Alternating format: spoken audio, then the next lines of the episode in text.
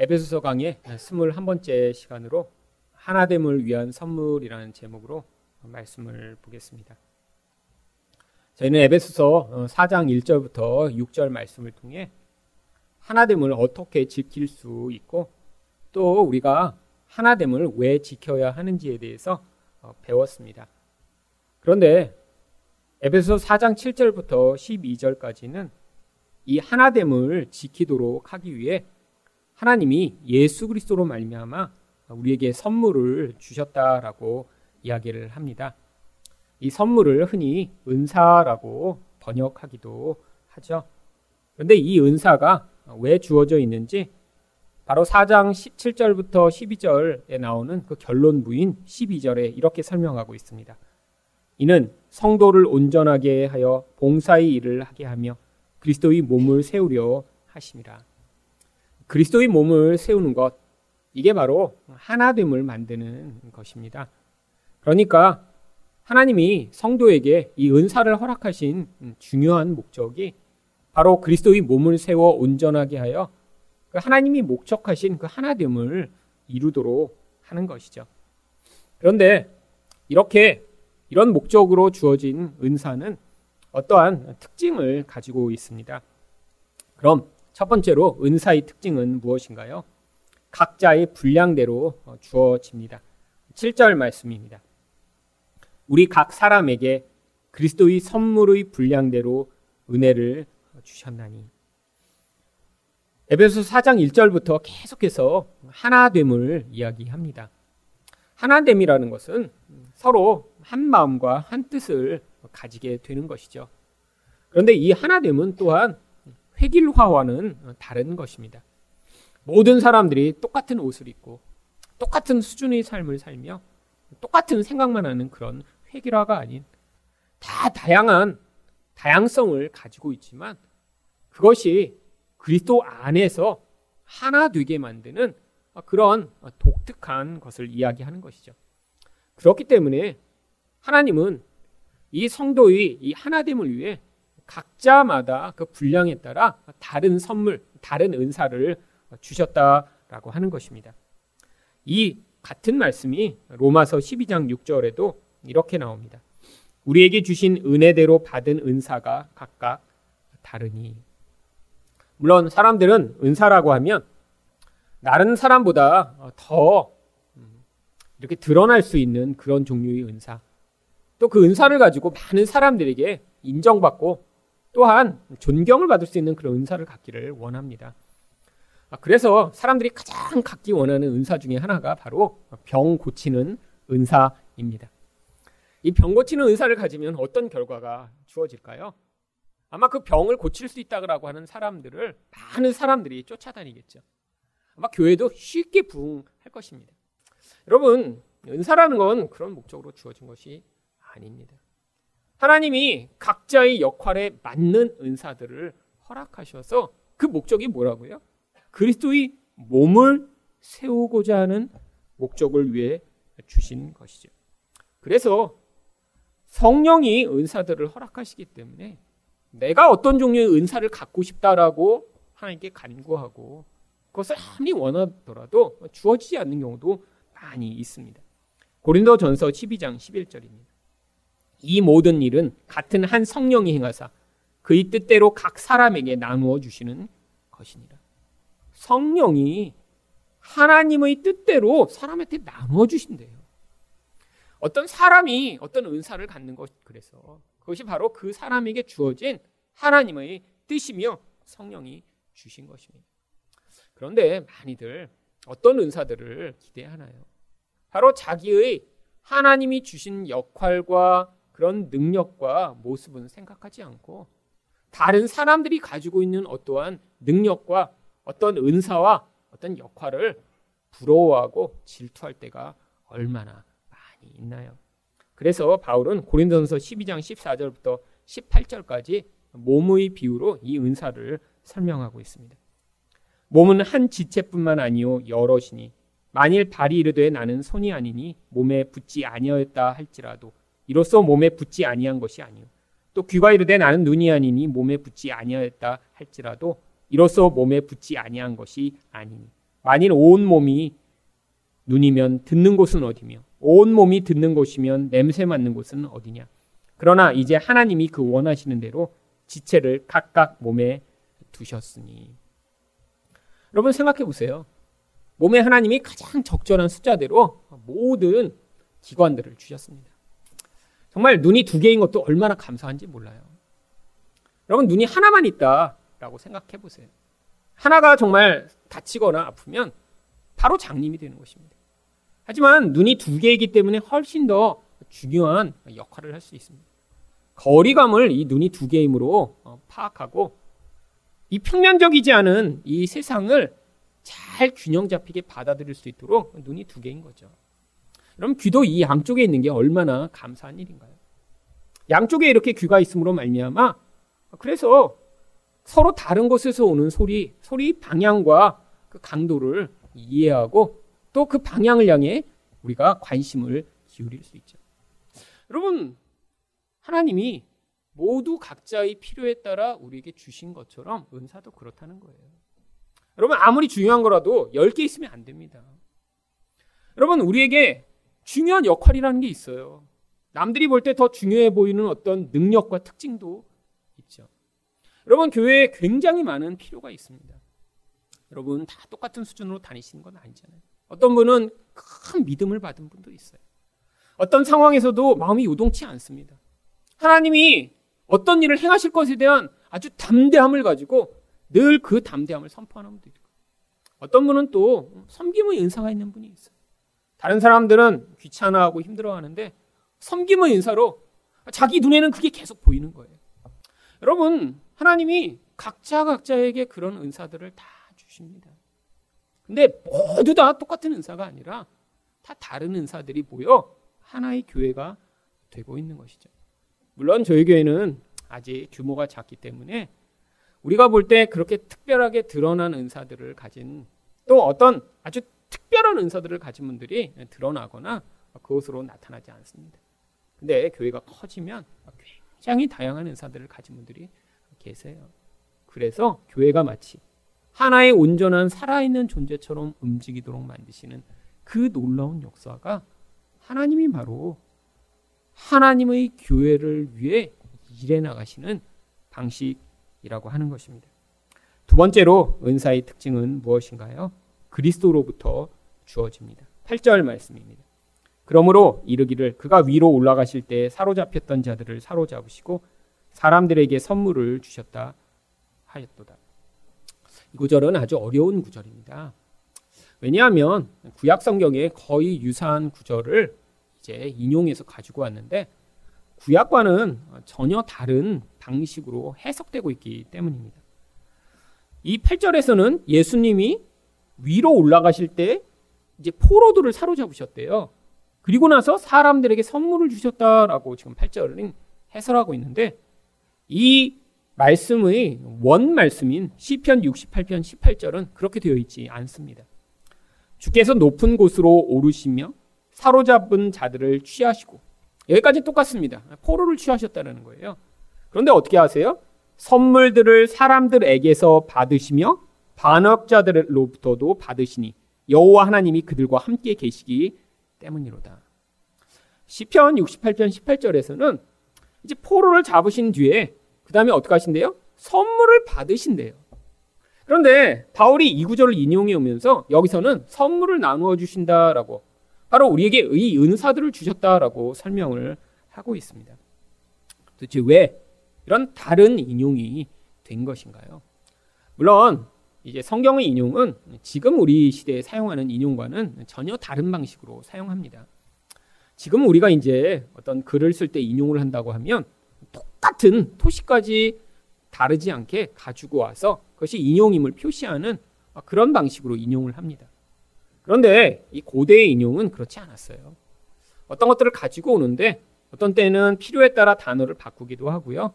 또 여러 문장에 있는 것들을 이제 가지고 와서 짜집기를 하기도 하는 방식으로 인용을 했습니다. 그런데 여기서 이 부분을 인용할 때는 바울 사도의 어떤 특별한 해석이 들어가서 일부러 이 단어를 바꾼 것입니다. 왜냐하면 이 시편 68편의 전체 배경이 무엇이냐면 하나님이 이 이스라엘 백성들 자기 백성들을 구원하시고 구원하시는 그 증거가 무엇이냐면 바로 전쟁에서 승리하셔서 이전에는 이스라엘 백성들을 공격하던 자들을 다 포로로 붙잡으시는 거예요. 그래서 이제 원수가 없는 것입니다. 아, 그리고 나서 그들을 끌고 가시면서 어떻게 하시냐면 이제 승리자가 되셨으니까 고대에는 이 승리자가 되신 분이 바로 모든 자들로부터 선물을 받도록 되어 있었습니다. 바로 하나님이 이렇게 선물을 받으심으로 말미암아 우리 하나님이 왕이시며 통치자시며 모든 것들을 다 완벽하게 만드시는 그런 하나님이심을 구약이 보여주고 있는 것이죠. 근데 왜 신약에서는 갑자기 예수님이 똑같이 포로들을 사로잡으시는 이런 놀라운 승리를 거두셨는데 자신이 선물을 취하지 아니하시고 우리에게 선물을 주셨다라고 이야기를 하고 있는 것일까요? 바로 구절 때문입니다. 올라가셨다 하였은즉 땅 아래 낮은 곳으로 내리셨던 것이 아니면 무엇이냐? 무슨 말이냐면 이 올라가셨다라고 하는 것은 지금 하늘 보좌로 올라가신다라고 하는 말입니다. 근데 이 하늘 보좌로 올라가시기 위해서는 어떤 일이 먼저 있으셔야 하냐면 하늘에서 땅으로 내려오시는 일이 먼저 있으셔야 하는 것입니다. 그러니까 바울이 지금 하나님이 예수님이 이렇게 하늘로 올라오셨다라고 하는 것은 이미 땅 아래로 낮아짐의 과정을 거치셨음을 이야기하는 것이 아니냐라고 이야기를 하는 것이죠. 무슨 말이냐면 예수님이 이렇게 승리하시기 위해서 예수님이 어떤 과정을 거치셨냐면 이 땅에 오셔서 낮아져서 죽임을 당하시는 과정을 겪으신 것을 이 안에 지금 포함하여 이야기를 하는 것입니다. 결국 승리라는 게 그냥 얻어진 게 아니라 예수님의 이런 낮아짐, 성육신, 십자가의 죽음을 통해 바로 이런 놀라운 승리가 얻어졌음을 이야기하는 것이죠. 그런데 고대에는 이렇게 승리자가 무조건 모든 것들을 자기가 다 쟁취하는 그런 승자 독식의 그런 과정이었다면 바로 예수님은 자신이 그렇게 원래 승리자, 원래 하늘에 계신 분이에요. 원래 하나님이시고 왕이신데 그분이 그 위에서부터 땅에 내려오신 그 이유가 무엇이냐면 혼자서 모든 것을 독식하여 다 갖는 그런 종류의 승리자가 아니라 자신이 가진 승리와 영광과 모든 좋은 것을 백성들에게 나눠 주시고자 하는 목적으로 낮아지신 그런 하나님이심을 보여주는 것입니다. 그래서 10절이 이렇게 기록합니다.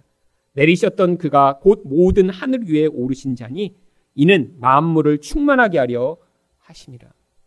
여러분 이게 놀라운 것이죠. 여러분 옛날에 왜 다 왕이 되고자 했나요? 여러분 왕이 된다는 건 모든 좋은 것을 다 가질 수 있기 때문입니다. 여러분 그래서 힘 있는 왕이 되면 힘이 약한 왕보다 더 좋은 걸 더 많이 가져요. 구약 성경에 그래서 이스라엘 백성들의 왕 가운데 가장 힘이 있었던 왕이 누군가요? 솔로몬이죠. 솔로몬이 가졌던 그래서 가장 좋은 것이라고 하는 것 중에 여자가 천 명이나 있었던 것입니다. 여러분, 이게 세상의 왕들의 특징이에요. 황금이 있다면 다 자기 걸로 만들고, 좋은 땅이 있다면 다 자기 걸로 만들고, 남들이 좋아하는 것이 있다면 자기가 가져서 넘치도록 소유하는 그 승자 독식의 왕. 근데 구약에서는 우리 하나님이 그런 모든 왕 가운데 가장 뛰어나신 왕임을 보여주고자 그분이 마치 선물을 받는 것처럼 묘사했지만 신약에서는 그분이 이 땅에 오셨는데 어떤 모습으로 오세요? 세상의 왕처럼 그런 자기 혼자 높아져서 강한 힘을 가지니까 모든 것을 자기가 갖는 왕이 아니라 자기 것을 우리에게 나눠주시고 우리를 풍요롭게 하시는 그런 자기 희생의 왕으로 오셨음을 보여주고 있는 것입니다. 여러분, 하나님이 우리에게 선물을 안 주셔도 돼요, 원래. 사실 우리에게 주어진 모든 것이 원래 다 하나님의 선물입니다. 여러분, 하나님이 우리 교회에서 호흡을 가져가시면 그 순간 우리는 끝이에요. 여러분, 그뿐 아니죠. 여러분, 우리가 살아가는 그 모든 것이 사실은 은혜입니다. 여러분, 사실 세상에 내게 어디 있어요? 하나님이 우리 건강, 우리 생각, 우리 가족, 아니 우리 관계, 우리 교회, 아니 이 땅에서 내가 일하고 먹고 살고 즐길 수 있는 그 모든 것, 아니 게다가 교회를 섬길 수 있는 은사까지도 하나님이 우리에게 풍요로운 선물로 주신다라고 하는 것이죠. 여러분, 사실 교회를 섬길 수 있는 은사는 특별히 우리께 하나도 없습니다. 여러분, 자기 걸로 교회를 섬긴다 그러면 하나됨이 아니라 반드시 교회가 깨어지게 돼 있어요. 여러분, 하나님이 주시는 능력, 하나님이 주시는 은혜, 하나님이 주시는 그 특별한 은사로 우리가 교회를 섬겨야지만 교회가 하나 될 수 있습니다. 그런데 그런 교회를 하나 되게 만드는 그 놀라운 은사가 어떻게 주어진다고요? 원래 그 풍요로움을 다 갖고 계신 예수님이 낮아지셔서 우리를 풍성하게 만드시고자 우리에게 선물로 그것들을 다 나눠주셨다라고 하는 것입니다. 여러분 그래서 여러분을 통해 교회가 이런 놀라운 섬김, 회복, 은혜를 경험하고 있다면 그게 바로 어떻게 된 거예요? 그리스도인 낮아지심으로 우리에게 주어진 선물의 결과라고 하는 것입니다.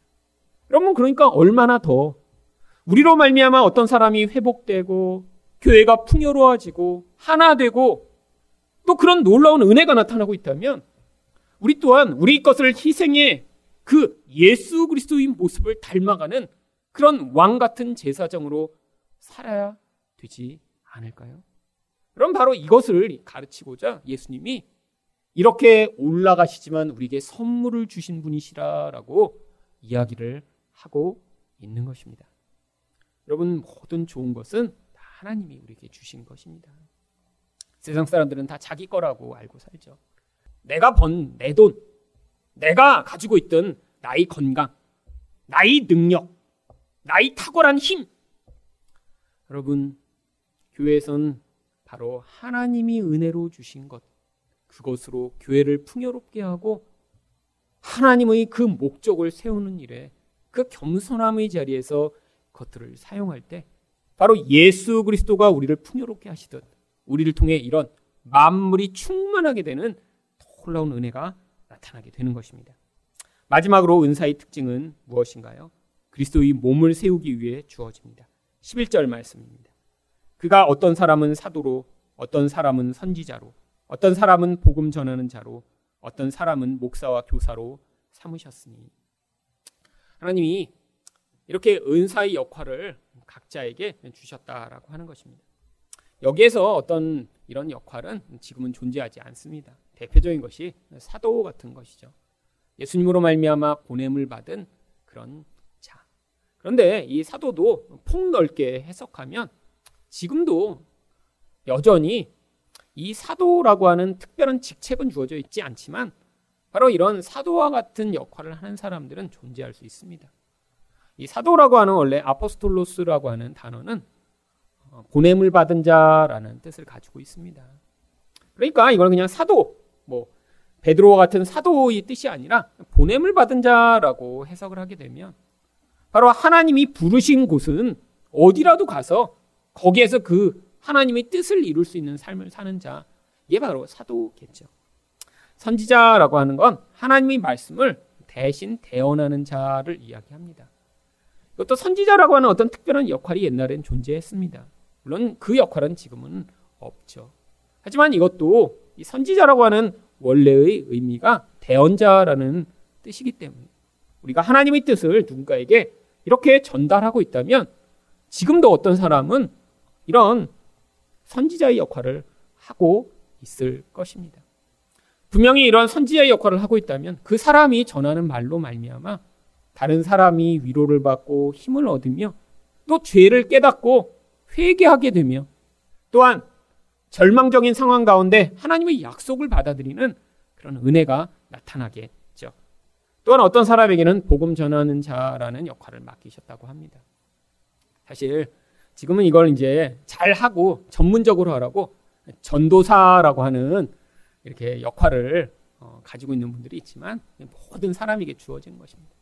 여러분 복음 전하는 건 이게 사실 성도에게 주어진 누구에게나 주어진 가장 중요한 역할이죠. 또 어떤 사람은 목사와 교사로 삼으셨습니다. 이 목사와 교사는 서로 하나를 이야기합니다.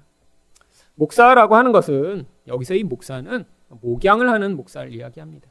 성도들을 어떠한 방향으로 이끌어 그들이 목회적으로 하나님의 뜻 가운데 살아갈 수 있도록 돌보는 자가 목사인데 목사의 가장 중요한 역할이 바로 교사라고 하는 것이죠. 여러분, 그래서 목회자에게 가장 중요한 역할 중에 하나가 가르치는 역할인 것입니다. 근데 하나님이 어떤 사람마다 이런 역할들을 다 각자에게 주신다는 거예요. 근데 그 목적이 무엇인가요? 12절입니다. 이는 성도를 온전하게 하여 봉사의 일을 하게 하며 그리스도의 몸을 세우려 하심이라. 여기 세 가지 목적이 나오는 것 같지만 사실은 다 한 가지를 이야기하는 것입니다. 봉사의 일을 하게 하며가 가장 구체적인 1차적인 목적이죠. 다 각자의 역할을 하나님이 맡기셔서 봉사를 했더니 그게 어떤 결과를 만든다고요? 성도를 온전하게 하는 역할을 하게 한다고요. 근데 왜 성도가 온전하게 되어야 하나요? 그리스도의 몸이 완성되어 세워지는 그 궁극적 목적이 우리에게 존재하기 때문입니다. 그리스도의 몸이 완성되는 게 무엇을 위한 것인데요? 바로 한 분이신 하나님이 그 완성된 교회와 연합하여 영원히 함께 거하심을 위한 목적으로 우리가 부르심을 받았기 때문이죠. 결국 그러니까 우리가 각자에게 주어진 역할로 그 봉사 섬김을 잘 한다면 그러면 어떻게 되는 거예요? 성도들이 각자 온전하게 세워져서 결국 이런 영적인 온전함을 만드는 목적을 세워 나중에 그리스도와 하나님과 성령과 하나 되게 되는 그 궁극적 목적을 성취하게 된다라고 이야기하는 것입니다.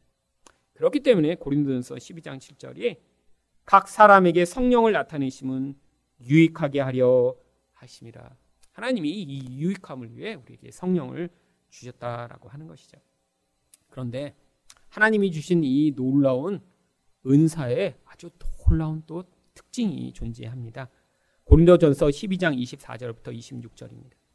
우리의 아름다운 지체는 그럴 필요가 없느니라. 오직 하나님의 몸을 고르게 하여 부족한 지체에게 귀중함을 더하사 몸 가운데서 분쟁이 없고 오직 여러 지체가 서로 같이 돌보게 하셨느니라.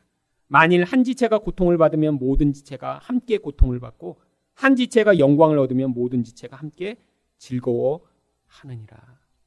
여러분 여기 나타나는 놀라운 비밀이 무엇인가요? 가장 약한 자에게 가장 귀한 은사를 하나님이 허락하신다라고 하는 것입니다. 여러분 그래서 교회에서 이렇게 생각하시면 돼요.